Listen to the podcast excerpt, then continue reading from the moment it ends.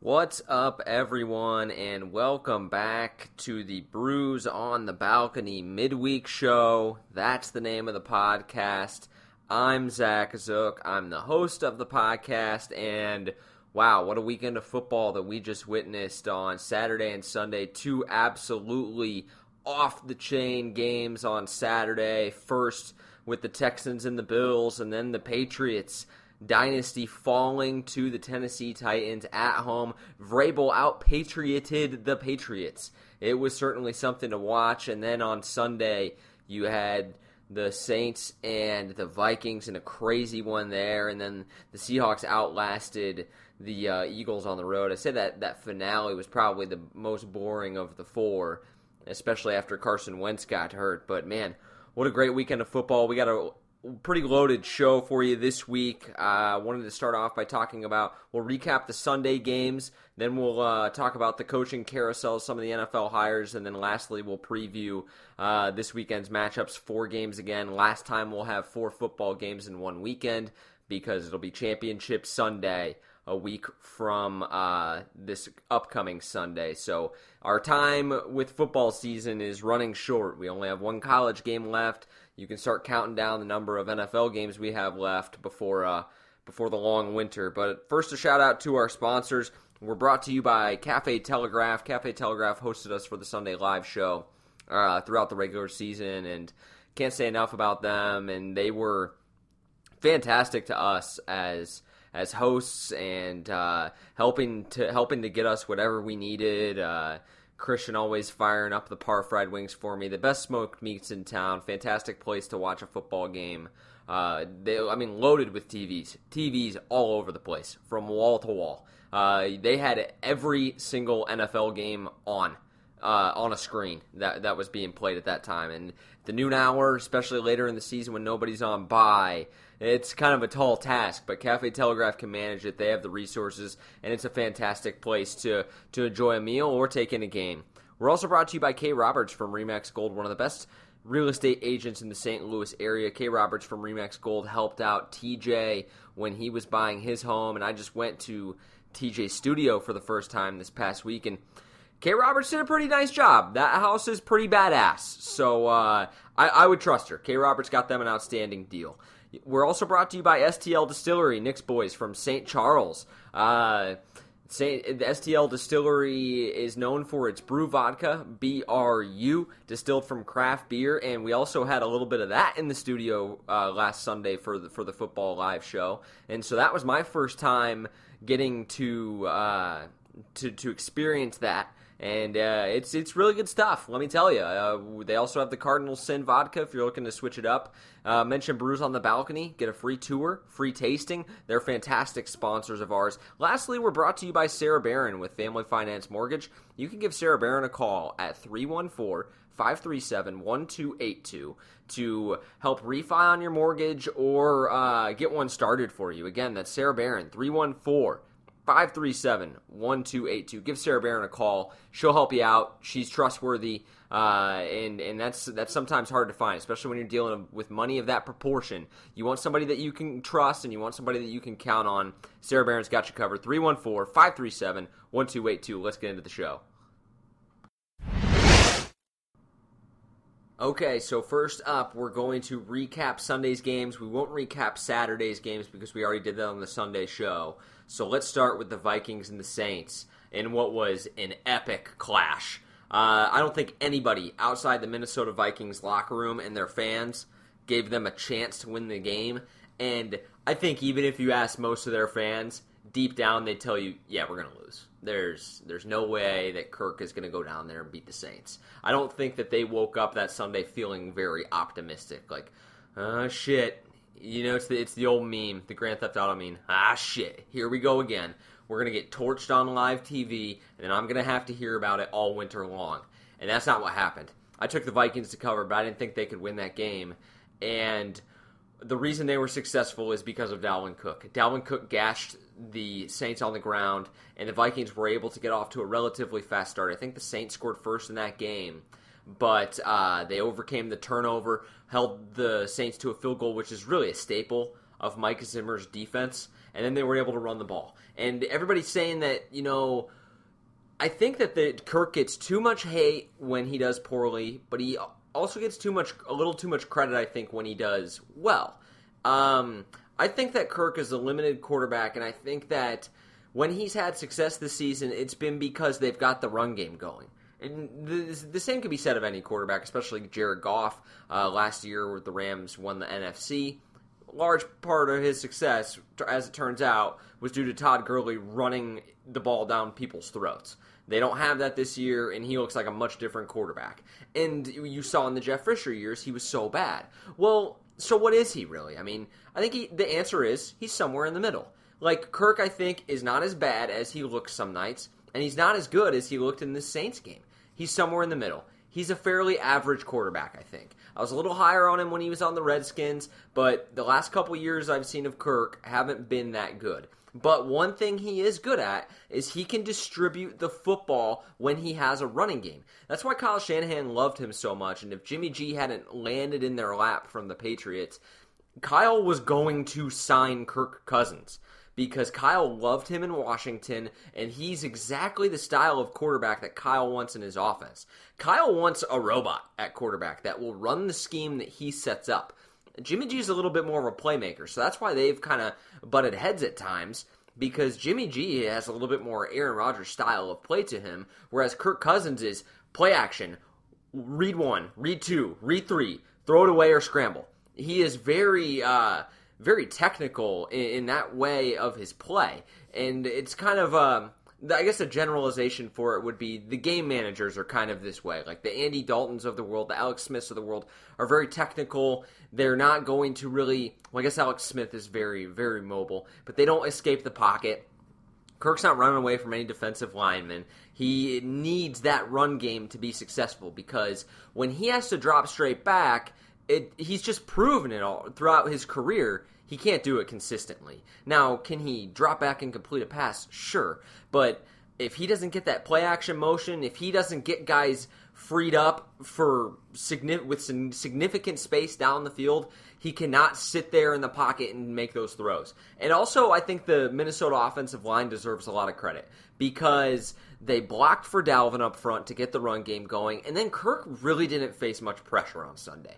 And that's another key. When you keep him clean, because if he starts to get a little pressure, he can get happy feet. And that was something that I didn't really notice in his Washington days, but it's really, really, I think, come to the forefront in his Minnesota days. And I think part of it has to do with it's mental.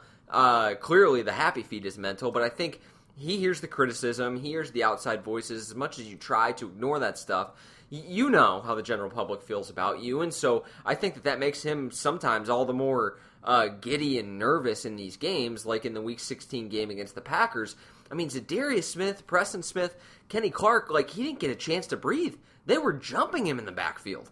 They absolutely decimated the Vikings offensive line. Well, the Vikings answered the bell on Sunday, because Cameron Jordan really didn't get near Kirk Cousins. Neither did Davenport. Sheldon Rankins didn't do anything. They were able to keep guys out of Kirk's face and allow him to operate. And part of that, and a big part of it, was because of the run game. So that was the key right there to Minnesota's success. But Kirk, give him some credit here. He made a couple of really, really big throws in that game, namely the one to Adam Thielen. And then that brings us to that very end of the game. Was it a push-off? Because I think that's the main talking point that everybody wants to hear about. They run a fade to tight end Kyle Rudolph, which I hate the goal line fade. I hate it even more when you're running it to unathletic Kyle Rudolph. So how that guy gets beat in the end zone for the touchdown is beyond me. But then you see on the replay, he gets the arms extended. They're hand fighting in the end zone. And then Kyle, when the ball's coming down, extends that arm, pushes off of the defender, and catches the ball. So that's the big controversy. So here is my whole thing with it, because by the letter of the law, it's OPI. Vikings fans can't argue with that, because if it was the other way around, they would be losing their goddamn minds. So one thing I think you have to examine, though, and this is why I think it got blown out of proportion so much, is that remembered in a Week 7 game? No, it's not.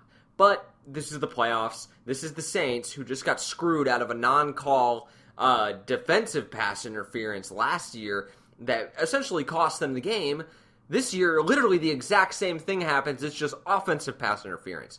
Now, here's my issue with it, and this is why I'm ultimately fine with it. That's not why the Saints lost the game, A. Minnesota was the better team on Sunday. B, I don't think that was really that wasn't an obvious, that would have been a ticky-tack call if they called it regardless, right? And offensive pass interference is not called the same way as defensive. I've seen offensive called for less, though, this year. That's one thing they've really tightened up the last 2 years. The offensive guys get called for push-offs like crazy. I mean, we saw it even in the college level at the Rose Bowl where Wisconsin got called for it. Kyle Rudolph does get into his body and literally push off of him with that arm and full extends it. So that 100% helped him catch the ball. Now, part of the issue with this, too, is you're on the goal line, so there's a lot of contact on the goal line. There is really hardly ever pass interference called on the goal line unless it's crossing patterns and you grab a hold of a guy. It'll be defensive holding, if anything else. They're not going to call PI because you get bump and run within the first 5 yards. You can mug them at the line of scrimmage, and when you're on the 1 yard line, pretty much everything is within that zone. So the officials really swallow their whistles down there, and that's, I think, some important context to understand. But by the letter of the law, especially when you slow it down, it is by the letter of the law OPI. So I am okay with them not calling that. In fact, if I was the official, I would not have called that either because I don't think, I mean, the way the rules are written today, like I said, yes, OPI, but I disagree with the pass interference rules, so I'm not the right person to ask on that. So I was just a little shocked that Riveron doesn't at least review it. If you review it and you come back and say, you know, that's pretty ticky-tack, that doesn't rise to the level, I think everybody can go home pretty happy. You know, call stands, you know, they won the game. I'm not calling that. It's pretty minimal. It's not like he threw the defender down. Little push-off, sure, but they're hand fighting. 26, I think, was the DB. He was all over Kyle too. They were jamming each other at the line, and then Kyle gets off and extends the arm a little bit as to create some space. But I tell you what, if they called that on the offensive player when I was playing college football, I would have given up a 0 passer rating, right? Like guys do that all the time. Nice humble brag for myself there, by the way. Very, very solid. But the push-off was very minimal, and I think when you slow everything down to, you know, one-quarter speed, everything looks like pass interference. But I just found it a little weird that the NFL, first of all, made that stupid-ass rule where you could review pass interference. I don't think that you should be able to review penalties like that. I mean, it's so stupid, and it was such a bad idea when they put it in. I remember in the offseason when they put it in, I was like, this is going to be a disaster, and it has surpassed what I thought it was going to be. So then you deal with all this bullshit so that something like this happens in the playoffs and you can go back and reverse it. Well, Kyle Rudolph extends his arm, and they don't even review it. That was, I guess, the kicker to me. As a hater of the rules and somebody that hopes that they rip up the rules at this new discussion on the CBA and just totally rework how the game is officiated, that was the one thing I found comical. But the Vikings deserve the win, and the Vikings are moving on. That's the main game I wanted to talk about. We'll talk about the Seahawks-Eagles shortly, but I don't want to spend too much time on it. The Jadeveon Clowney hit is really, I think, the main talking point from that game. And maybe this will piss some people off. I don't think it was a dirty hit. I know that some... How could you say that's not dirty? It was definitely dirty. Carson's going to the ground. Well, pretty much any time anybody comes to the ground, there's always guys piling on. And not even piling on because they're trying to get a cheap shot in, but wonder if Carson keeps his knee off the ground. Wonder if he stays up. Carson's a pretty big guy. Carson's falling forward, too. It's not like he went into the slide and you came in with a flying shoulder or a flying head and went helmet to helmet and rocked the guy. It was the hit with the field that gave him the concussion. Jadeveon Clowney, of course, initiated the contact that forced Carson's head to hit the ground, but it wasn't Jadeveon Clowney's hit by itself that concussed Carson, so I don't think it was hit. It was a bad hit. I don't think it was a dirty hit. Like, again, you slow things down to quarter speed and everything looks like a foul or a penalty. Having played the game, again, like, for 12 years, things move so fast. Like, when a guy's falling forward, I'm damn sure not just going to wait there to see and make sure he falls over. I'm going to finish him off. Because wonder if he does stand up. How stupid do I look than if he gets up and runs for another 20 yards? Who's going to get... I'd rather have the refs flag me or get yelled at by them than get yelled at in the film room. That was always a motto. And I think it's like that for every player. So I don't think it was a dirty hit. It really is unfortunate because Carson had played 16 games and kind of shaken the whole injury-prone tag from his... that he had shaken that narrative from his career, and now it feels like that's a discussion point again, where it's like, if that was anybody would have gotten concussed on that hit, but it just really is so unfortunate because after he went out, that was like the straw that broke the camel's back. It was just one too many injuries for the Eagles, and they had no shot. I mean, McCown came in and actually did a pretty decent job, but Eagles probably had slim to no shot anyways, but after he went out, but the Seahawks could really kind of put it on cruise control. All right, coaching carousel. In the NFL, you have 5 head coaching vacancies. 4 out of the 5 are filled. We're going to go through each of those 5 teams. The Redskins kicked it off with Ron Rivera. Always thought that was kind of a weird one because I felt, A, that Anthony Lynn was going to be fired, which, as it turns out, I'm wrong about. And I was wrong about a couple of them. I thought Marone was going to get fired. Doug Marone has held on to his job, at least to this point. And I thought Anthony Lynn was going to get fired. And I've been wrong about that to this point. And they're going to keep him. They're going to roll with him to the new stadium. But I thought that it was a good opportunity for the Chargers. You're having a coach that you're probably going to can anyways. I mean, I bet you he gets fired next year if they miss the playoffs. And you can bring in an accomplished guy with head coaching experience that knows the owner, that I think, from all accounts I've heard, was fond on his time out there.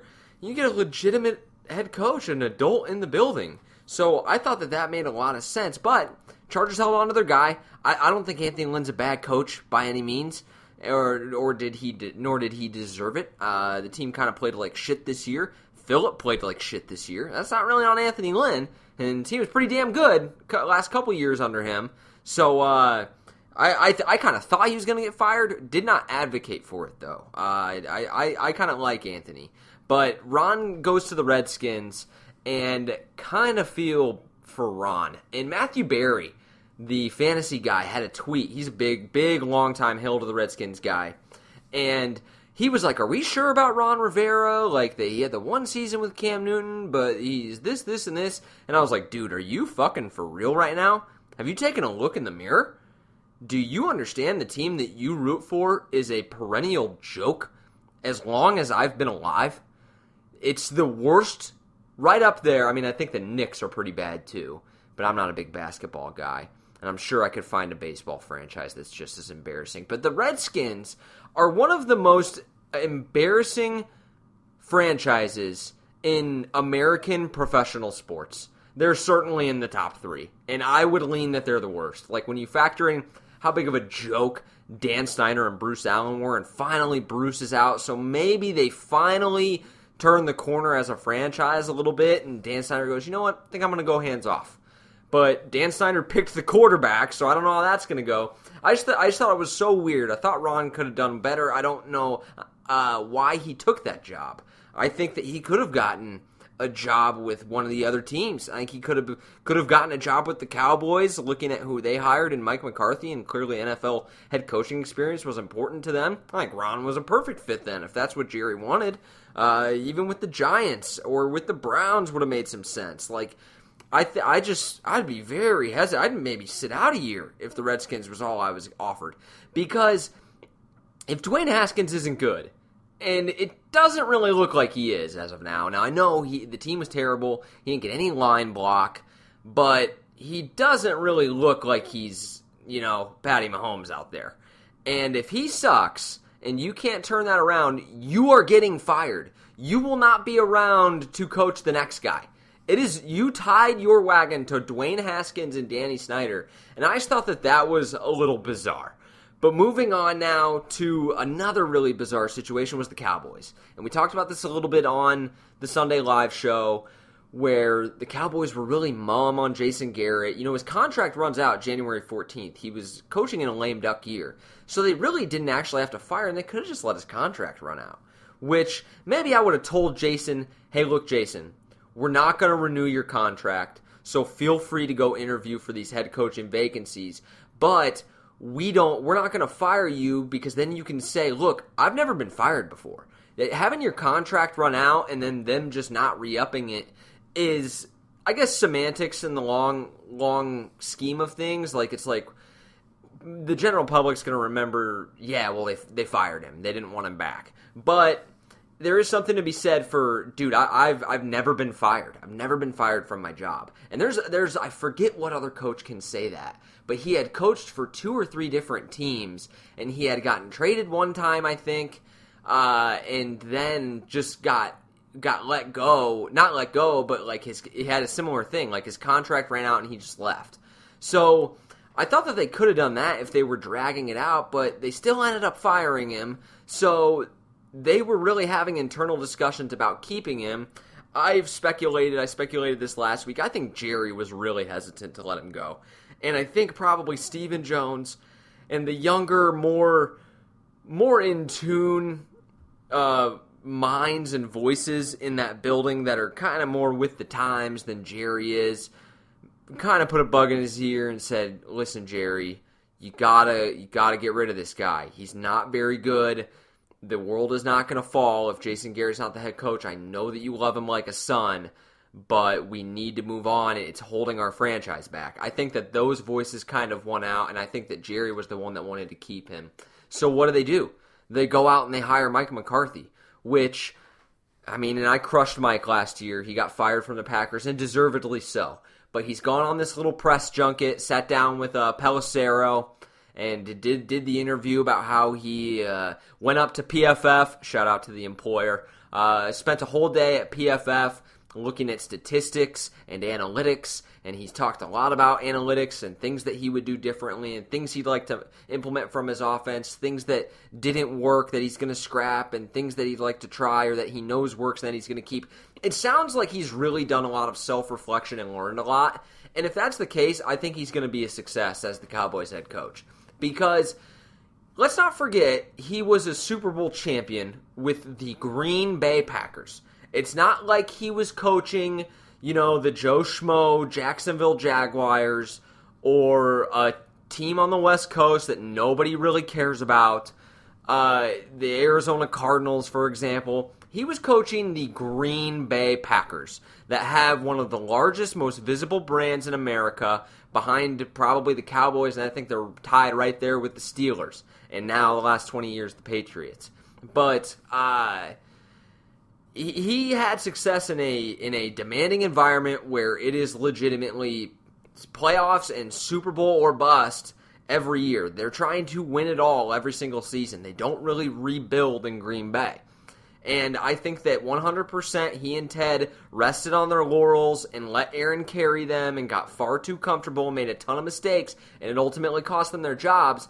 But I don't think Mike McCarthy's a bad coach either, because I've seen him do a hell of a good job coaching football teams. And I don't think he forgot how to do it. I think he just kind of lost touch with how the league was working. I think the league passed him by a little bit. And so if he's learned from that and has reinvigorated himself into the modern NFL, then he has one of the most talented rosters that I can ever remember a coach getting fired from. I mean, they are loaded. And they got some contract stuff to work out. Amari Cooper could end up walking, but you got Dak Prescott. You got Ezekiel Elliott. You have a fantastic offensive line.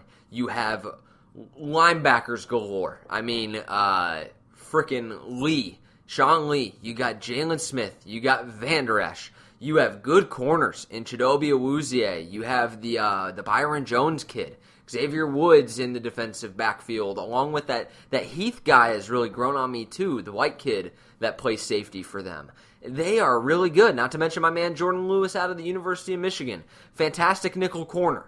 So it is one of the most complete rosters I can remember a coach getting fired from. And it's because Jason Garrett continued to underachieve with this team is why he got fired. So I think Mike's in a fantastic position, and I think it was a pretty good hire by Jerry.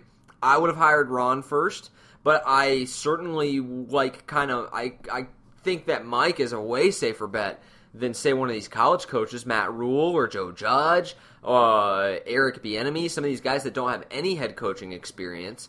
Now, Eric Bieniemy, I probably shouldn't put him in the same vein as Judge or Rhule because he has had coordinator experience for a while now. He's a pretty smart guy.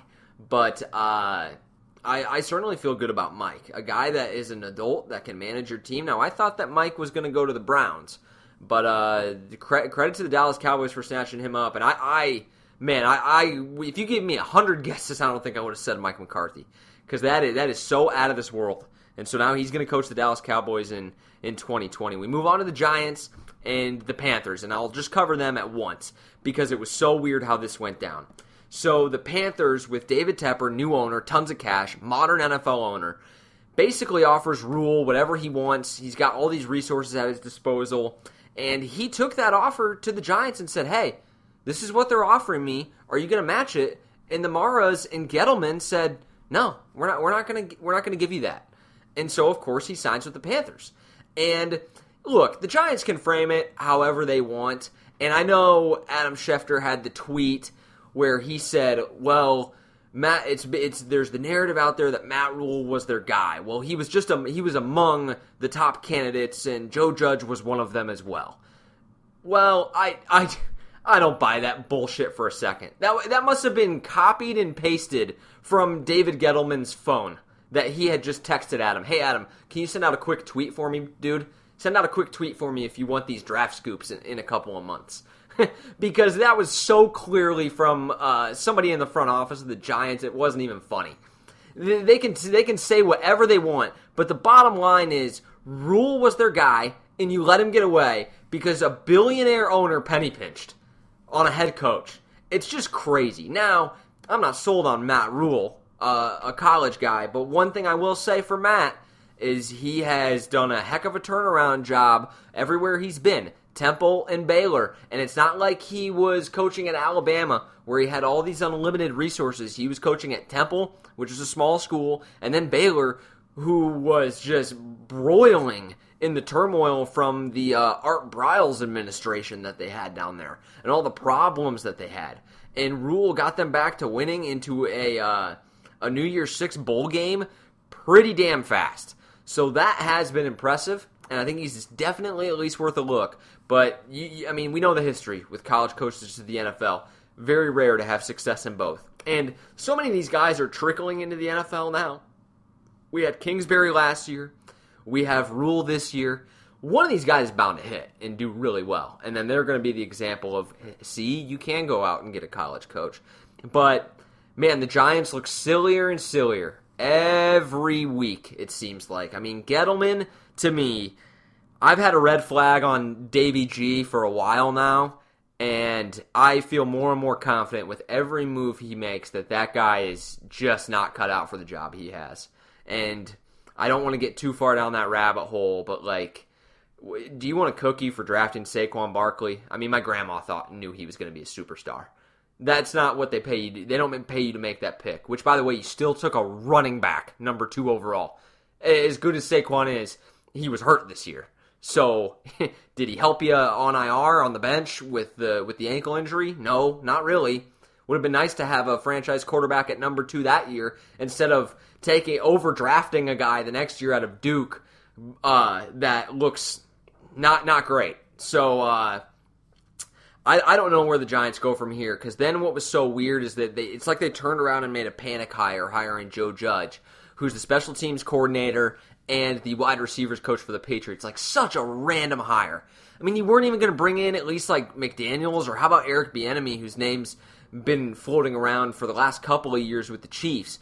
You decide to hire Joe Judge, who I didn't even know was a head coaching candidate. You did not decide to wait it out and hire maybe a Greg Roman from the Ravens, or take Robert Saleh from the 49ers, or hire one of the Packers assistants, one of these teams that's still in the hunt for a Lombardi that has clearly had a ton of success or had a first-week bye. You didn't want to interview any of those guys. You just turned around and immediately had the panic move of, oh shit, they got Matt Rhule. We got to hire somebody today.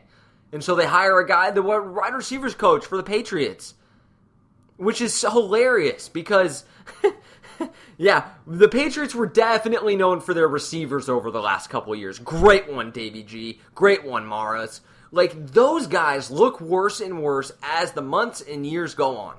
And you know what's hilarious about this is this reeks. It's like the same situation as when, I forget who the player that was taken ahead of the Giants in this draft, but basically they had their guy taken, and instead of like trading back or having another plan in place, their target was drafted, and so they panicked and drafted Eli Apple at number 10 overall. I remember that, and it was one of the weirdest picks, and you could tell that, I mean, everybody was talking, oh, that was the Giants guy, Giants really liked him at 10, well, it'll be interesting to see what they do now, are they going to trade back?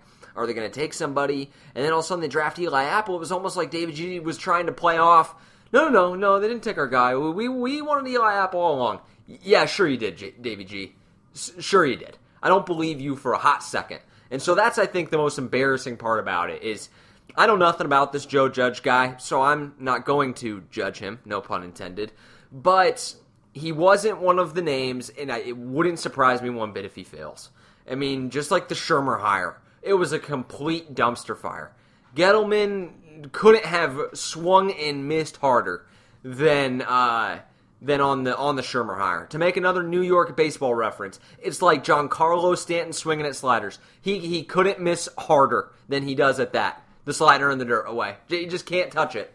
That's like Davey G on his coaching hires and on his draft picks recently too. They've really got to turn it around. And I just don't know if they will. Panthers, on the other hand, we'll see about Matt Rhule if he's good or not. But at least Tepper paid up. He saw his guy and went out and got him and stole him from the Giants. Didn't let him go up to New York. And I think that this modern type owner with the big cash, the aggressive mindset, these modern owners want to win. That is their main goal when they acquire a team. And I think these guys will always be around but as these teams change hands throughout my life, as we get older and more of the David Tepper types start coming into power and coming into the league, I think the more you're going to see that. And I can't wait for it because that's what owning a professional American sports team should be.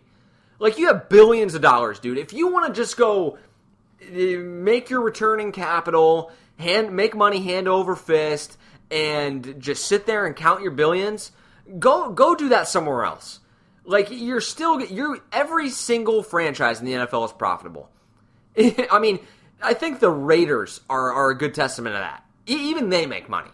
So the penny pinching and the conservative nature and the don't give a fuck attitude from some of these owners, I can't wait for some of these guys to sell their teams or to die off and get the new blood in there. And I know that sounds kind of morbid, and I don't mean that necessarily literally, but I'm excited for the new David Tepper types to come into the league because I think that'll really spice things up, and that's honestly, I think, how it should be. Okay, let's preview the weekend's games. Probably not going to get too into the Sunday games. We got Texans, Chiefs, and then Seahawks, Packers. Rematch of the 2014 NFC Championship game. Really the turning point in Mike McCarthy's Packer career, which is kind of ironic. We're bringing that game back up as McCarthy is entering the NFL with another job after being fired from the Packers, because that single day is where I kind of started to turn my opinion on him, because he turtled and blew a Packers chance to win a Lombardi trophy. Who knows if they hold on to that game. But we won't talk too much about that because I know we're going to preview it on the Sunday show. So we'll talk about Vikings, Niners, and then Titans, Ravens, and we'll get you out of here for your weekend. Interesting thing about these games is the spreads are all very high. I mean, on CBS, it's Niners minus 6.5. It's Ravens minus 9.5. Chiefs minus 9.5. Packers minus 3.5. That's the closest spread by far, is the Packers is the Packers-Seahawks game. So let's get into the Vikings game first, because they will kick it off.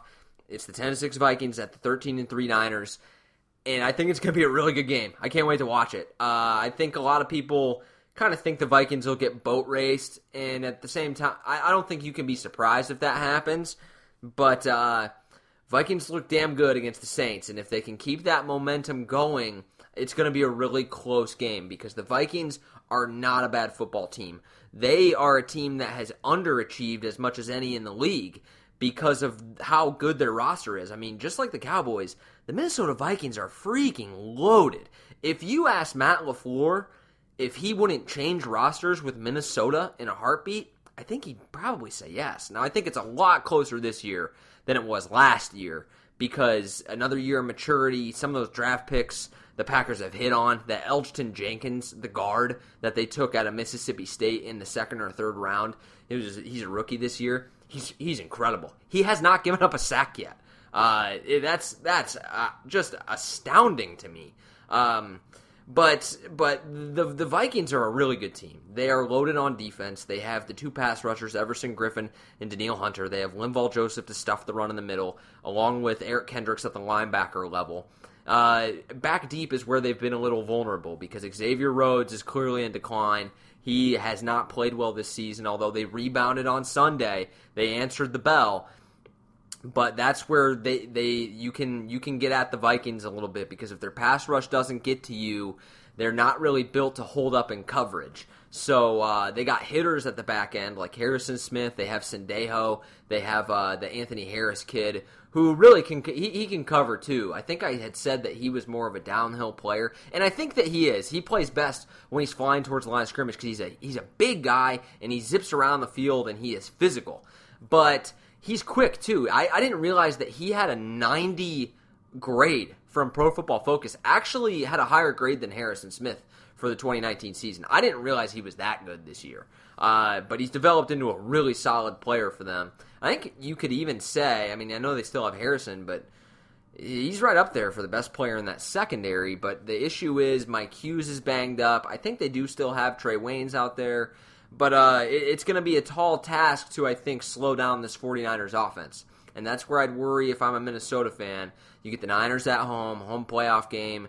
This is a team that's rested and has playoff aspirations, and the Vikings have struggled. They really struggled coming off of the emotional win against the Saints a couple years ago when they were in the playoffs and came out and fell so flat against the Philadelphia Eagles. For whatever reason, it feels like Mike Zimmer matches up really well with Sean Payton. I mean, there's certain coaching matchups where it's just like that. And one thing I kind of noticed with LaFleur this year is it feels like he has a tough time figuring out Matt Patricia, who is not a very good head coach. But then he's had way more success against Mike Zimmer, which when McCarthy was around, it was the opposite. He really struggled with Mike Zimmer and did better against some of the other teams in the division. He felt like he never really struggled against the Vic Fangio-led defense of the Bears. So it's interesting how that kind of works. And so I think because of that, the Vikings maybe draw in closer to the Niners in the spread than they would have otherwise.